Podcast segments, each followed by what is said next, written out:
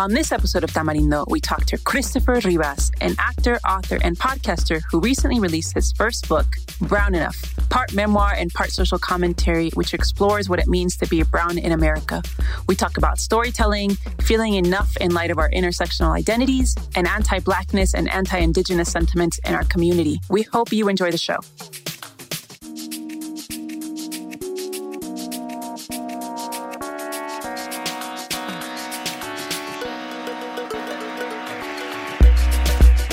Welcome to Tamarindo Podcast, hosted by me, Brenda Gonzalez, a political nerd and nonprofit capacity builder, and me, Ana Sheila Victorino, a queer well-being enthusiast and mindset coach. We are a Latinx empowerment podcast discussing politics, culture, and how to keep your calma with well-being practices and self-love. Welcome to the show.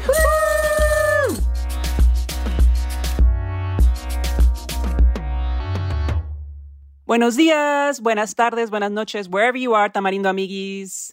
Hi, Tamarindo podcast listeners. We're back to remote listening or remote, I guess, remote recording, I should say. So if you hear echo sounds, uh, Zoom sounds, electric sounds, you know, you know how it works. You know how it is. So, ¿qué pasa, Ana Sheila? ¿Qué pasa? Well, I officially moved in to my new place in, in Mexico. I'm back in Mexico. And uh, I spent a few days with my friend before that in their in their back house. And what I realize is that I'm not I'm just not a wilderness girl. I don't think I could live in a really tropical place that has a lot of big insects or, or animals or mosquitoes because just staying in, in this back house, um, it, it's a little bit more exposed. So I was sleeping there the other night. I get woken up at 3 a.m. by a shuffling sound happening in my room. Oh no! oh no! In the middle of Halloween? Oh no! Yes, it's 3 a.m. Actually, it was 333. So I'm like, universe, what are you trying to tell me? Why did you wake me up at 333? Oh, three is a good thing, by the way. It, it is. It is. three it is, a good so, thing. So it is. So it was a little bit confusing, right? Because it's 333, but I'm, I'm terrified. So I hope that the noise goes away. I'm thinking, oh, maybe it's just something that's like passing by. Maybe it's outside, but no, I can, the noise is kind of loud. And so I turn on the lights I started searching for this animal. It sounds like it's very big, so I'm very scared. Oh my gosh. And then I I finally find it and it's actually an insect. It's the biggest insect I've ever seen in my life. Give us perspective. So, like, what's the size? Like a like a quarter, like a like, dollar bill. What's the size okay, we're talking about? Think of like yeah, a dollar, a, slightly smaller than a dollar bill. Oh hell no, hell no. and so I'm like, oh my God. And so I'm like, okay, what do I do? What do I do? I don't know anything about this insect. It might be poisonous. It looks like it has a really big shell. Like, what's in that thing? Ew. And so and so finally I end up like killing it because I'm like, is this thing gonna jump? Is it gonna fly? And okay, so I think I kill it, Brenda, right? So I, I think I kill it. I have this basket, I like smash it. So I go back to bed, you know, its little legs are standing up. So I'm like, okay, I killed it. Oh my God, that was disgusting. I'm in bed. A few seconds later, Brenda, I start to hear the noise again. Oh my God. And Did I'm it come like, back hell, to life? no. So I go check on it. I'm like, is it just like dying painfully? I don't even like killing bugs, but I just didn't know like what kind of bug this was, you know? I hate the crunch, you know. So I lift up the basket. Girl, it's still alive. And when I lift up the basket, homegirl or homeboy flips over and is like, looks like normal again. And Oh, it, it felt like I was watching the, you know, have you ever seen the Terminator and that bad cop that just keeps coming back like to life somehow? yes. That's what I felt about this bug. And so finally I just go crazy and like actually kill it. My heart is beating fast. It finally dies. The next, I'm not able to go back to sleep, mind you, because I'm like, oh my God, if there's this one, what if another one comes on my bed? Like, what if I get attacked by these bugs? So I finally maybe get one more sleep, one more hour of sleep. Wake up in the morning, look, look up this bug. Okay, so this bug, Brenda, is called cara de niño. it's called cara This de is niño. such a good Someone- Halloween story. Someone that hates kids gave this bug its name Cara de niño. because it's a it was a monster. So what I found out for anyone who's ever they're from they're they're native I don't know if they're native but there's a lot of them in central Mexico. My first time seeing it, cara de niño y'all. So it doesn't fly, it's not poisonous, but it does bite and it hurts and apparently it's very stinky. But if you see one of these, just It's not going to kill you, pero they're really ugly and Pero te va a espantar. Oh my gosh, that's crazy. Well, you may not be any safer in the city because I am covered in mosquito bites. You know, mosquitoes love you and they love me. I am covered in us. mosquito bites from the last couple of nights here in Los Angeles. So I don't know if you can escape them. They're out there. they are out there. So yes, that is Ah. my Halloween my Halloween story, pero ¿Qué pasa contigo, Brenda? ¿Tú cómo estás? Well, um, nothing in particular stands out, but I think because I know that you and I both are um, passionate about the mind and how it works, I was just listening to another podcast that I really enjoy. It's called Hidden Brain. And I'll just give you the Cliff's notes and we'll link this episode in the show notes in case people find it helpful. But a lot of my friends and I, I don't know if it's because of the age that we're in or what, but but but, but we've been feeling anxious. We've been feeling anxiety a lot more present than than before. Maybe it's because people talk about it so much. Who knows? But basically, what this episode reveals, um, with with science, is why I like it, is that we we as a society we we have maybe almost coddled people too much. That we we people that experience anxiety and and um, we we try to comfort them and that actually ends up making them less resilient and more anxious is basically the the cliffs notes take a listen the summary the takeaway is like make anxiety your friend anxiety is a good thing because it warns you about dangers and you could be prepared and let's stop coddling each other so that's the that's the cliffs notes but mm. who do we have Ana Sheila So I'll, I'll cue it up a little bit. But something we talk a lot about on the show is taking care of ourselves. And that starts like feeling like we deserve to be taken care of. And I think a lot of us struggle often with like about feeling enough and feeling like we deserve a lot of things, right? Um, especially when many of us have intersectional identities. So how do we get to just feeling enough, feeling like we deserve nice things? And how do we, once we get there, how do we stay there? So on this episode, we talked to Christopher Rivas about just that. He is an actor, author, podcaster, and storyteller who recently released his book Brown Enough, part memoir and part social commentary, which explores what it means to be brown in America. So let's take a listen to this interview.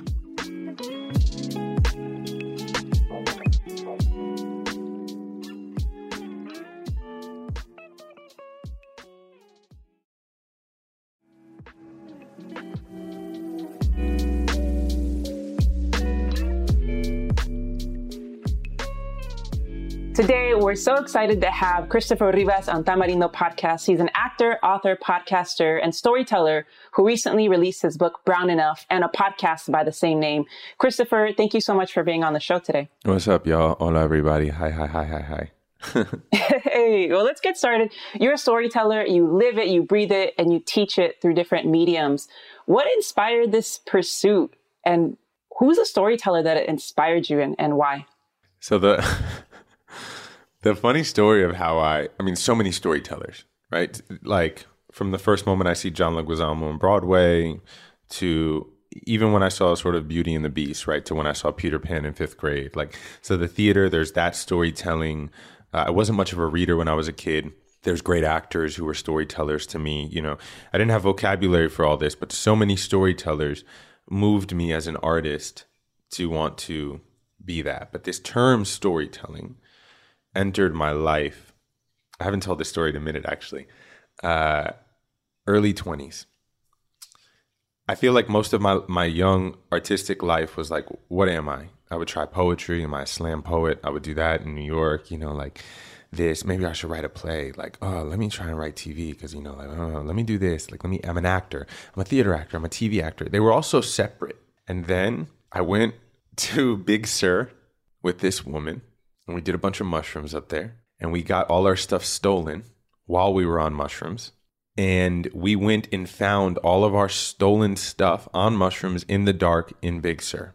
And it was the first time my, it was the, one of the most amazing experiences of my life, but it's the first time in my life where I was like, I need to tell this story. I need to share it top to bottom. And it's crazy that I'd never felt that way. I was like, it's funny, but I was like, there's medicine in here. I just knew it. I was like, this needs to be shared. And so you make a you you get that declaration with the universe where the universe meets you and your deepest desire and then I get an email in my inbox about, "Hey, my friend's like putting together this storytelling competition, kind of like the moth. Like, do you want to do it?" I was like, "Never done it." I was like, "Sure." And I won. And I was like, "I'm home here. There's something about this. I'm so home with storytelling." And that day, this is crazy. I begged eight of my friends to take a storytelling class that I'd never taught before for free. I basically begged eight people, and eight people allowed me to have their time over four weeks to teach them something I've never taught before. And we would have a culmination at the end, a story, a sharing. And it went amazing. And those eight turned into another eight that paid 15 bucks, into another eight that paid 25, into another eight, into another 10, into a thousand that, you know, like, um, it just grew and grew and grew. And all of a sudden, storytelling was the funnel that whether I was writing a poem or acting on a TV show or writing a play or being present for someone, I was here to facilitate story. And so that's like how storytelling was born.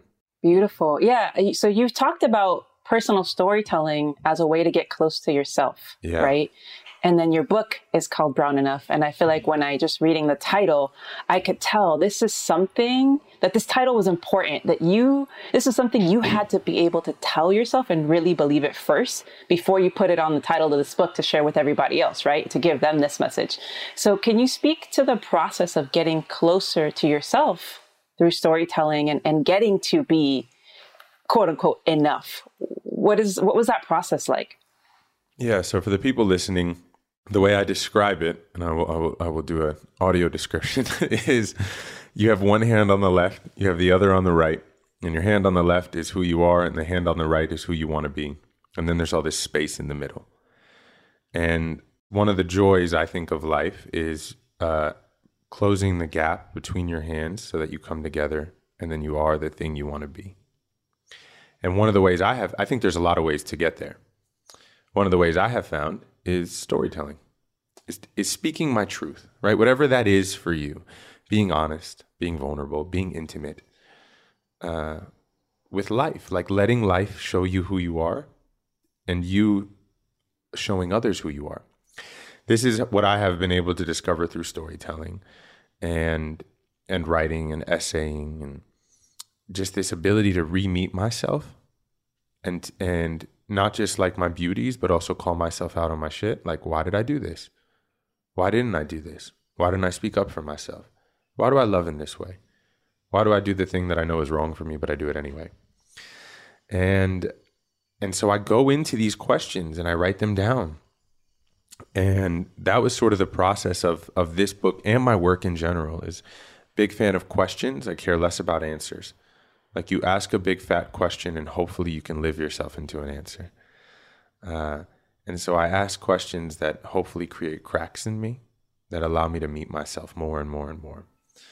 Uh, so that's like the the process that that birthed this this book and and my art. Yeah.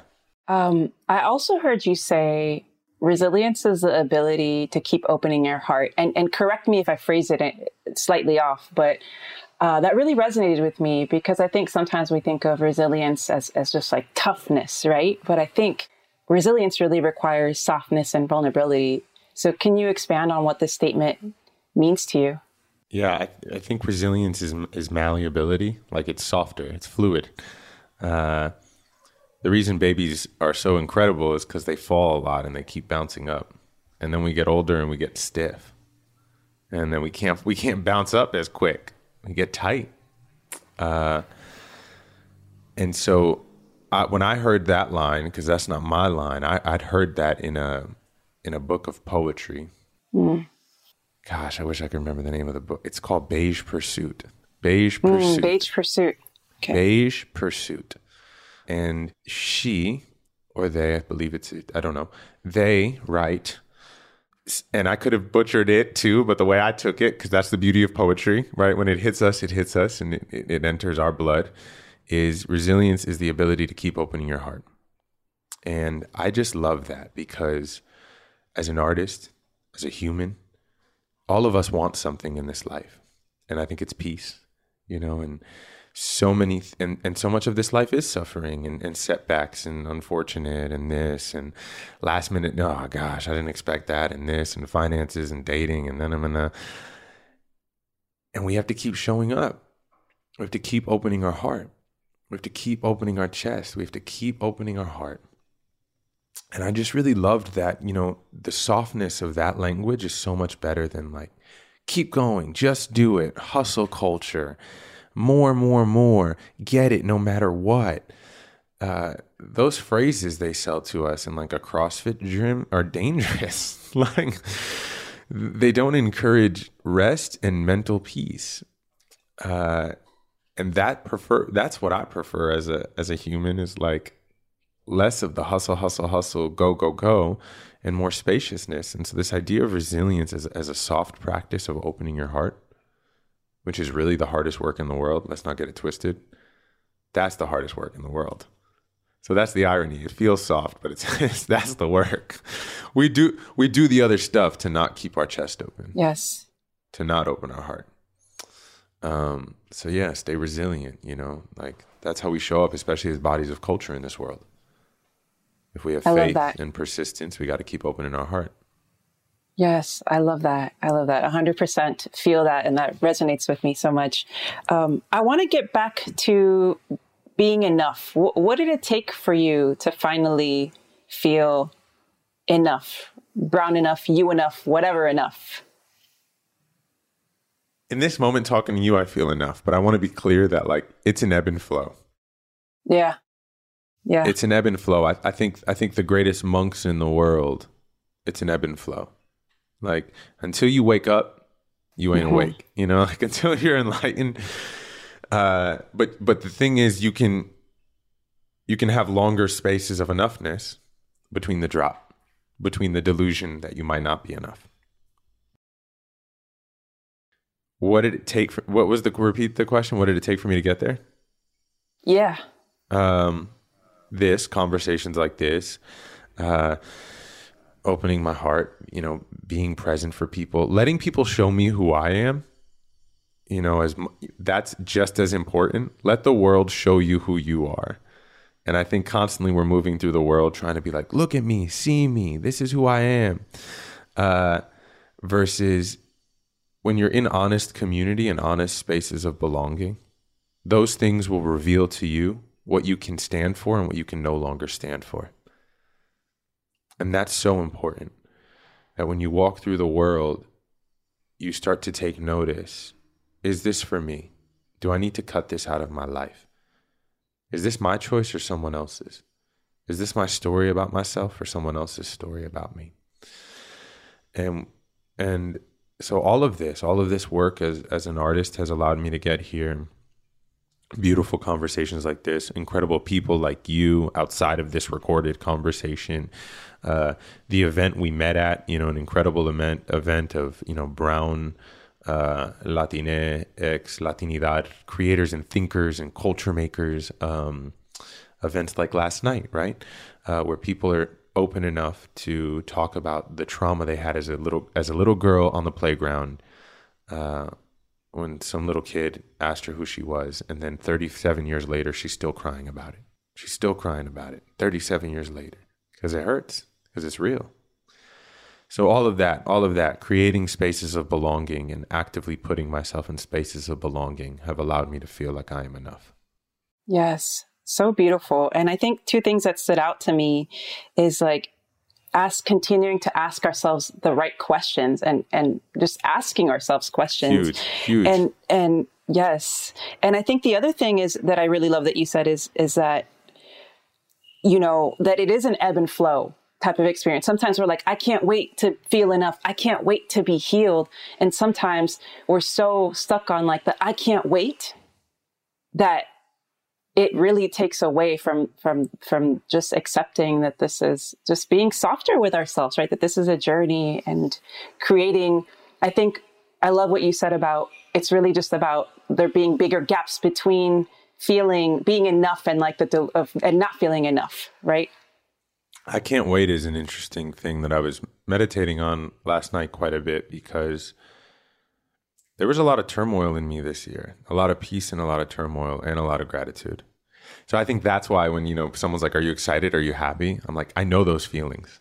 I know the anxiety of those highs. Uh, in one year, I booked my first series regular, launched two podcasts and a book. You know, like in less than a year. Um, and in that, so much of that work was about unpacking who I am and family trauma and interviewing and flying all over the world and uh, and and there was a time when I was waiting for those contracts for all of those four things at once. Talk about I can't wait, but am I worthy? Is it am I going to lose it? Is it going to go away from me? Is it going to happen? Is it I mean the anxiety I had. The stories about everything, you know, about loss and about worth and value and and then you're in all this stuff and it's all happening at once and there were so many days where I'm like why did why did I need to do all this at once? like what? Um I this I can't wait, you know, and, and then I'm here and it's happening and it's so tempting. Desire is so tempting to tell you what's next. What's next? Sure, but what's next? Or, oh, that's really nice, but how come you didn't get this feature in the New York Times? You know, like, oh, mm-hmm. well, desire is so tempting at its ability to tell you that where you are is not enough and that you need to be somewhere else and that you need to do more. And that's really, that's like really my battle in all this is to be present, is to be wildly present. Because uh, I don't like that feeling of I can't wait or what's next. Right. That's the question that's dangerous. What's next? What's next? This is here. This is happening. This is here. 100%. You're here. You know, last night I was in, uh, two nights ago, I was in New York and um, I was exhausted. Oh my gosh, I was tired. It was the end of this like three week thing. And then the next morning I was going to see you and all those people in LA, you know, like at 6 a.m. And I was so tired. And um, a part of me wanted to go home and go to the gym at the hotel. I was like, bro, you need to take a nap. like your body is saying you need a rest. So I rest and then I and then I go down to dinner and I'm so tired. I'm so tired. And I go down to dinner in the hotel by myself. Uh, and I sit next to someone. And I, I don't know how we start chatting and we start chatting. And then their friend comes. And I have one of those magical evenings, you know, of being present, where four and a half hours pass by sitting and talking with people over food, over yummy food and a glass of wine and, you know, an espresso after. And like just a beautiful evening. And here my ass was wanting to go work out. What's next? This, that, that. Not wanting to nap, not wanting to rest, not wanting to let life show me who I am. You know, these two wonderful strangers who who who taught me so much that night, uh, and we laughed so much. And isn't that the moments we're going to remember? I'm not going to remember that workout in the gym. Facts. But I am going to remember who I met at dinner at the hotel that night and how much fun we had and what we talked about. Yeah. Yes. I love that. Okay, so we're both we both spent a lot of time in LA. Um, so there's no way to avoid the recent audio leak that exposed some deep anti Black and anti Indigenous sentiments from various Latine city council members. The aftermath has been wild, but I think it was an important moment for our city, for our country, for this larger community, because the reality is this, this isn't surprising, right? Anti Blackness and anti Indigenous sentiments are something that something that's ingrained in, in all of us, even though so many people from Latin America have Black and Indigenous heritage, right? We're taught that we want to get as close to whiteness as possible. At least that's been my experience.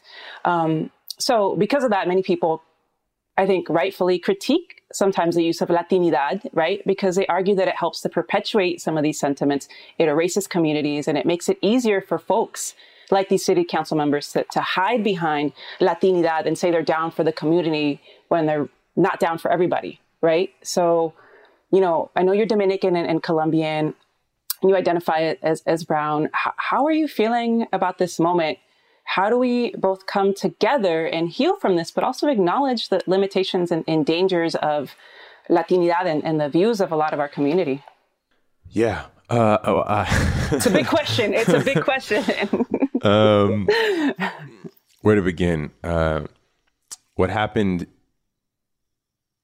with city council is three things uh, unfortunate, not surprising, and thank God it happened. Right? Got to have the conversation. Right. Like, got to continue the conversation because we, Latinos, Latinidad, it, whatever, we do not talk about enough how much anti blackness is in our blood, how much colonialism and Eurocentricism is braided into us. We are some of the most deluded people as a culture. We have bought into the white gaze heavy. And we don't talk about that. That's real. I'll jump back to that. I wanted this this thing about Latinidad and, and the term, and uh, I interviewed someone on the Brown Enough podcast, and she believes this is interesting. Anything with Latin, Latin in it, is trying to tie you to whiteness. Mm. And she says everybody is Afro Latino. Mm. Because what you come from is not Latin whiteness. Right. It doesn't it doesn't claim and honor your indigenous nature and roots and the people that were there. And if you don't feel comfortable with Afro Latino, she's like, we don't have currently another term that that fits indig you know indigenous uh, or whatever you know we don't have it. Yeah. But she's like anything Latin is trying to push you towards whiteness. This is something I'd never heard actually. Like so she's the first person that I've heard say this. So I'm curious when it comes out to, you know, hear what people think. Uh cuz it feels controversial when it also it shouldn't. It should just be con- it should just be and that's the thing. These like terms are so controversial because no one feels we have so much nastiness braided into us that no one feels accepted, Right. but also don't put anything on me, but also like Right. um, we have to break beyond terms because there will never be a box or a term that can contain you. And that's real Mhm. too, right? That's a bigger conversation. A lot of my work in rediscovering my own culture, because I actually felt very sort of, I felt close and far to my culture as a child. You know, I knew that my culture was more than salsa, merengue, bachata, uh, salchichón, you know, uh, like uh, mangú, you know, like yummy ass food. I, I knew I was more than food and music, but I but I didn't get that history. And so a lot of my work has been about getting that history, and part of getting history is not just uh, not just the beautiful stuff. You know, I'm Dominican, so there's one of the worst genocides in the world in my blood. I'm Colombian. There's tremendous anti-blackness in my blood, where we took most of the black people and put them all to Cartagena, and we called it the Chocolate City, which is something we once called DC, right? Uh, that is in my blood, and so I I need to own that and call that out because that's what's in my blood a black grandmother who's not black. That's in my blood. Why is my black grandmother not black? You know, Mm. that's what's in my blood. Um, and en- enough of us don't do that. And then these leaks happen and they're not surprising. And yes, I'm really grateful for all the people are, are voicing their, their, their troubles. And I know one person resigned, which is not enough. And it's incredible that the other ones have not. Like, truly, that is that's a whole other mental study in its own right. Like that's not giving a fuck like in the Yeah. highest way. um it's crazy. Uh but yeah, it's it's not surprising and it's unfortunate and and I think so many of us need to really look cuz it's everywhere. It's everywhere um in our blood if you are of Afro, Latino, whatever, indigenous roots, Caribbean roots, um, there is probably some ugliness in there that we need to confront and know about. 100%. Thank you. Thank you for offering your, your perspective and your reflections on that. But I, I agree with you. This is, it's unfortunate, um, but it's also, I'm grateful that it happened as, as well. Um, okay, so I'd love to move on to the part of our interview where we like to ask our guests our rapid fire questions. What do you want to give a matraca to? So this is something that you're loving or you want to give a shout out to right now. What do you want to put in la basura? And then lastly, what's giving you calma? What's keeping you grounded right now? So let's start with matraca. What do you what are you loving right now? What do you want to give a shout out to? What am I loving? What do I want to give a shout out to? Uh, I am just so grateful that I have been in uh, so many spaces recently of beautiful brown black body of cultureness. So I just really want to give a shout out to all of the creators who are making these spaces of belonging. And and how beautiful it is to actively find those people because they're there and be in community with them. Uh, so I just want to give a shout out to creators right now who are making spaces of belonging. Like, you know who you are, you're listening, you know how good it feels, you know what you do for the community. Hype yourself up and don't lose faith in that. Like, you are doing good for the world and the community and the people. You give us the courage to keep opening our hearts. Yes, I felt that. Um, okay, and conversely, what are you putting in la basura right now? um, I'm putting what's next in the garbage yes, so I can be here. so you can be wildly present. Yeah. I'm putting what's next in the garbage so I can be wildly present. I love that. And then lastly, what is giving you calma right now? What's helping you stay grounded through this all? Gratitude. Gratitude is my driving force, you know. Uh, gratitude and ancestors. like, uh, the ancestors are here and they will hold you down. So, like, stay grounded, you know, and, and gratitude, gratitude keeps me grounded. It does. It's a force that says, uh, I'm here, I'm grateful. This is this is it. This is happening. This is right. Uh, it's even beyond my own sight. And like get comfortable with that. Just gratitude is the force that is keeping me grounded. And not in a like write 50 things down every day that you're grateful for. Like my toothbrush, my sheets, my you know like yeah, I mean that's cool too actually. Like it, the practice of gratitude is also cool, but just gratitude as a as as a space of being versus a thing mm-hmm. to be grateful for. yeah. You know, I think sometimes though, writing that list is what helps you get to the state of being of, of Yeah. gratitude. Because ideally if you write that list, you should never stop. Right, right, right. You could just go on. How would you stop at 20, 25, 30, Right, 40, right, right. 50? can always- Like, if you got a roof over your head, like, that's so, wow, that's amazing. yeah, and a full belly and for real, water especially and Mhm. air to especially breathe. in LA, having a roof over you. You know? it's, it's actually a That, privilege. that list should never end. And I think, like, you know, one of my teachers, you know, Thich Nhat Hanh, that's, that's his work, right? Like, his work is like, Mm. how can you, how can you write anything on a piece of paper and not see the cloud and the rain and the farmer that helped you get it? And the, and the bread maker who gave bread to the farm, da. you know, like the line is so deep. yes, Yeah. yes, you totally got me in like a gratitude, in like a meditative state of gratitude right now. so thank you for that. Yeah. Thank you. Um, and I guess to close out, if you what what's a lot? How can people support you? Where can they find you? Or any last message that you want to share with with our listeners? Uh, supporters, read the book. Yeah, buy the book, the audio book. If my voice sounds anything appealing to you, like you get the audio book, you can get the the reading book everywhere you get books. You know, Amazon, Bookshop, Barnes and Nobles, stores, all the things. Uh, We're on our second printing, so that's super exciting. Uh, read it, leave a review, and the podcast. We have the Rubirosa podcast and the Brown Enough podcast. Those are on the same feed. Uh, Rubirosa is about the Dominican man that James Bond was based on. It's a 10 part series. And then we have the Brown Enough Weekly show that's really, really beautiful.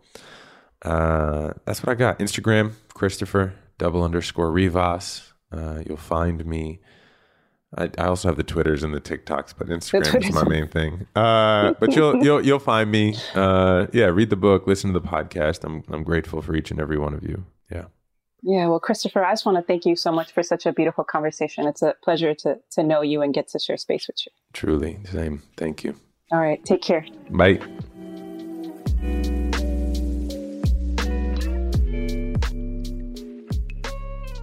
Well, I hope y'all enjoyed that conversation as much as we did. So let's switch into our matracas, basuras, and calmas. Brenda, what's getting your matraca this week? Let's see. What is getting my matraca this week? Um, I think what comes to mind is just spending time with my really good friends, Laura and Evelyn, who don't listen to this podcast, even though they're my really, really good friends. They don't listen to the show. But uh, we got to celebrate Laura's birthday on Thursday. We we like like i guess it's kind of like a new thing that we're doing is we're, we're instead of like these big old huge birthdays like we're just going to really special restaurants. And we went to bestia in in la and it was beautiful to be with with our friends and the company that we share. We just laugh and have such a great time. So i guess the the matraca is them but i'll go ahead and sla- uh, like insert a basura here I don't know why, but all of the new hip restaurants, and uh, this place is not that new. I mean, it's been around for 10 years, but basically any restaurant that's like hip in LA, they all have the same exact freaking concept. The waitress will come up, or server, I should say, the server will come up and they'll say, Have you been here before?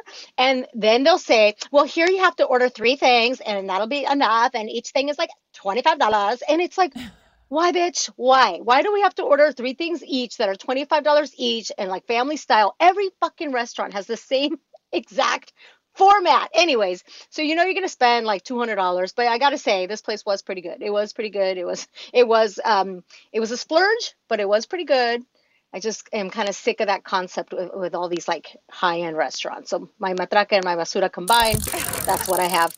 And I was gonna say that sounds like a matraca and a basura. And also your accent right now was so on point for for these servers.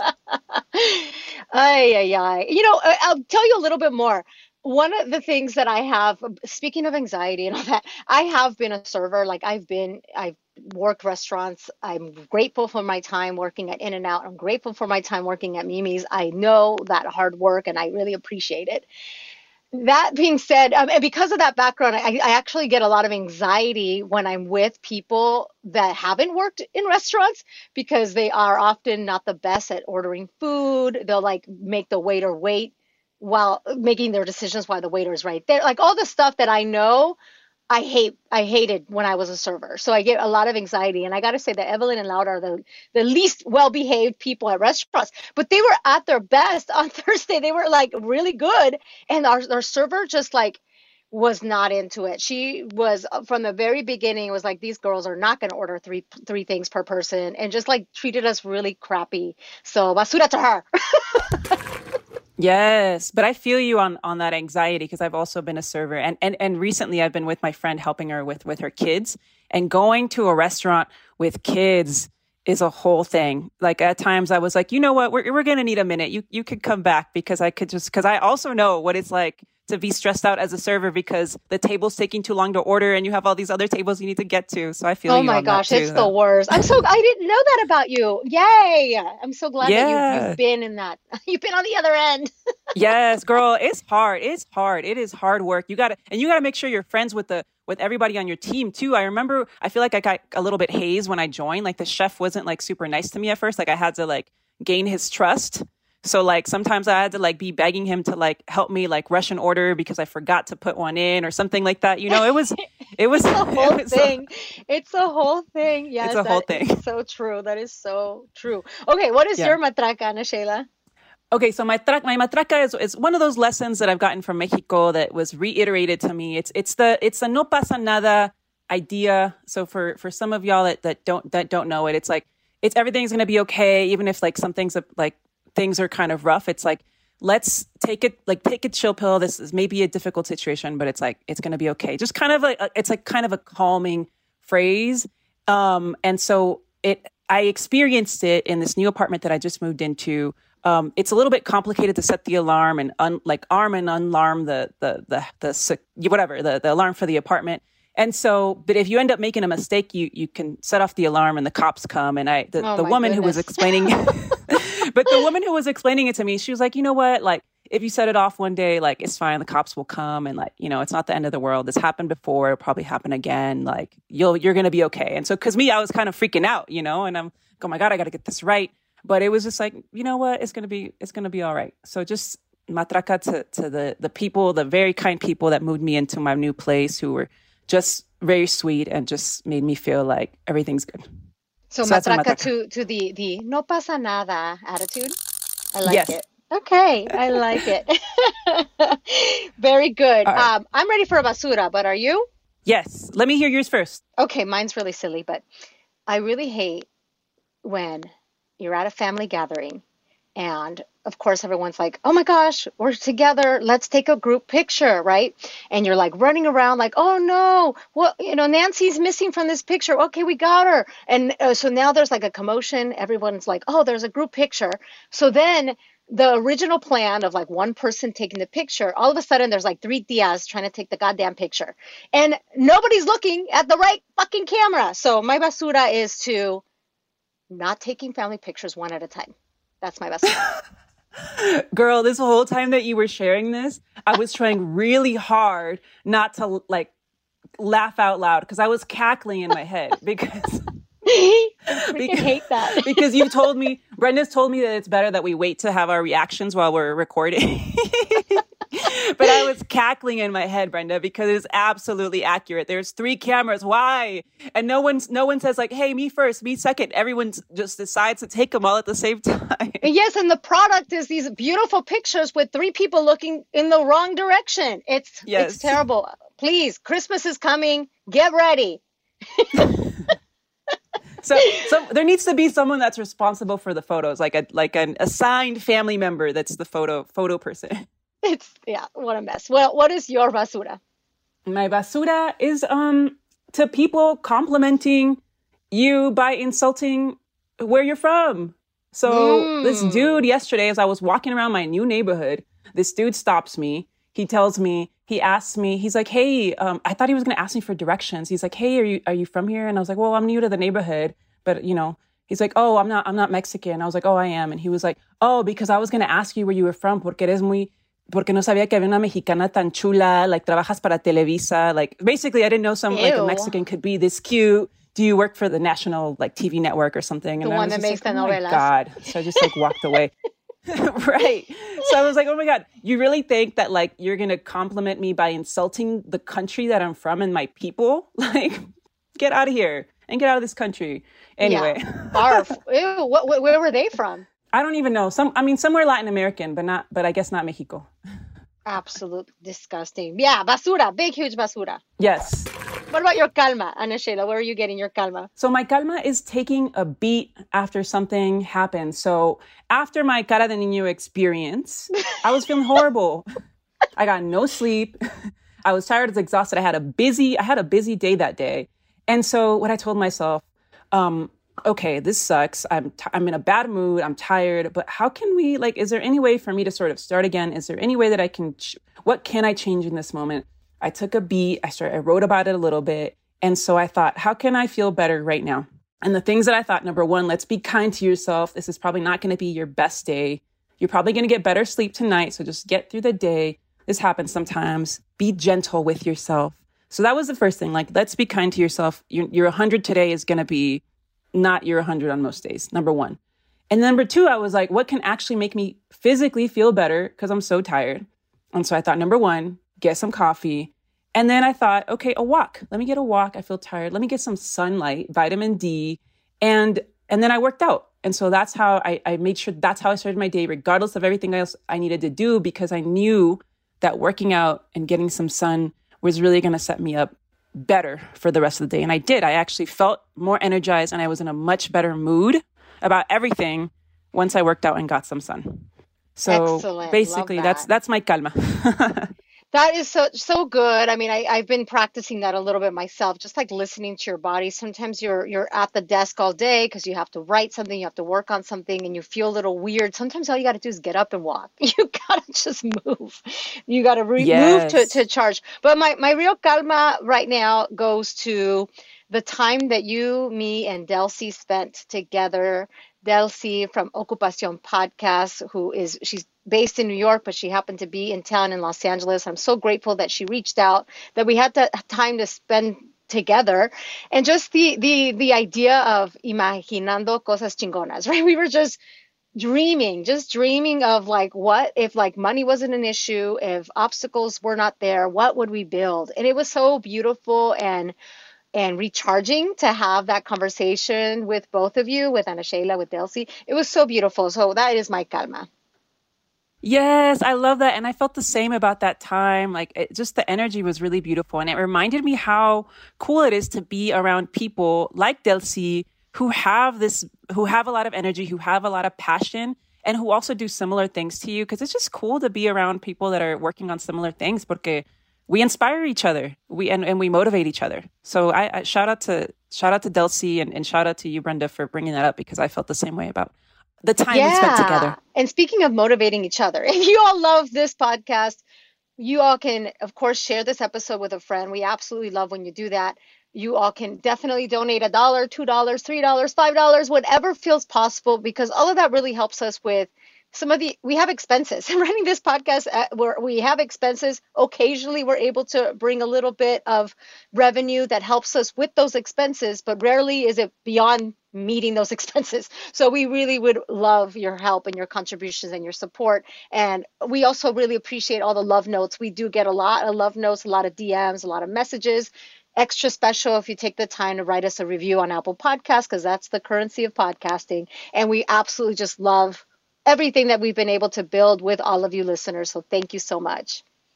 Yes, keep the love coming. It means so much to us. So, with that, we will sign off. We will see you all next week. Abrazos, besos. Bye, ponte un suéter. Tamarindo Podcast is Brenda Gonzalez and Ana Sheila Victorino. Our producers are Mitzi Hernandez and Augusto Martinez of Sonoro Media. Our theme song is by Jeff Ricards. If you want to support our work, please rate and review Tamarindo Podcast on Apple Podcasts and share this episode with a friend. Get in touch with us at tamarindopodcast.com.